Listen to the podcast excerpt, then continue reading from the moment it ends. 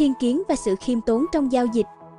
Khi phải đối mặt với một quan điểm giao dịch hoàn toàn khác với quan điểm của chúng ta, thường sẽ có hai khả năng xảy ra, hoặc là chúng ta đang thiên vị, hoặc là người có quan điểm trái ngược kia. Hầu hết mọi người đưa ra các lựa chọn theo bản năng. Khi bạn phát triển một quan điểm mạnh mẽ đến một mức độ nào đó, bạn sẵn sàng đặt cược một số tiền đáng kể vào nó. Thị trường luôn là người quyết định cuối cùng, nếu bạn quá cứng đầu, bạn sẽ không tồn tại được lâu.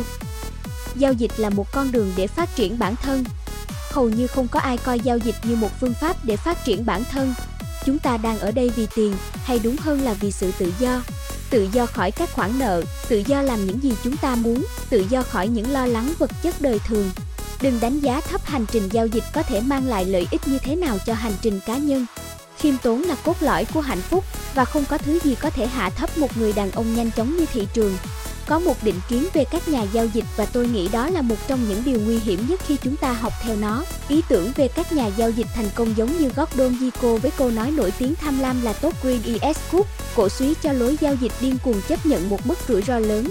Tôi đã gặp nhiều trader tuyệt vời và họ có rất nhiều phong cách giao dịch khác nhau, tuy nhiên phần lớn họ là những người suy nghĩ thực tế, cởi mở và khiêm tốn.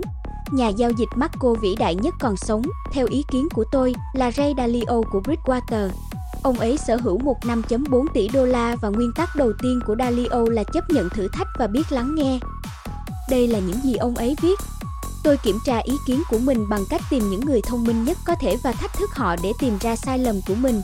Tôi không bao giờ quan tâm nhiều đến kết luận của người khác, thứ tôi quan tâm là lý do dẫn đến những kết luận này. Thông qua quá trình này, tôi đã học được rất nhiều từ rất nhiều người tuyệt vời. Tôi vẫn cảnh giác về việc quá tự tin và tôi đã tìm ra hướng giải quyết hiệu quả với những việc mà tôi không biết bằng cách tiếp tục thu thập thông tin cho đến khi tôi có thể cảm thấy tự tin. Tôi quan sát các kết quả thực tế, thứ phản ánh rõ ràng nhất về hậu quả của các quyết định của tôi, học hỏi và cải thiện từ quá trình này.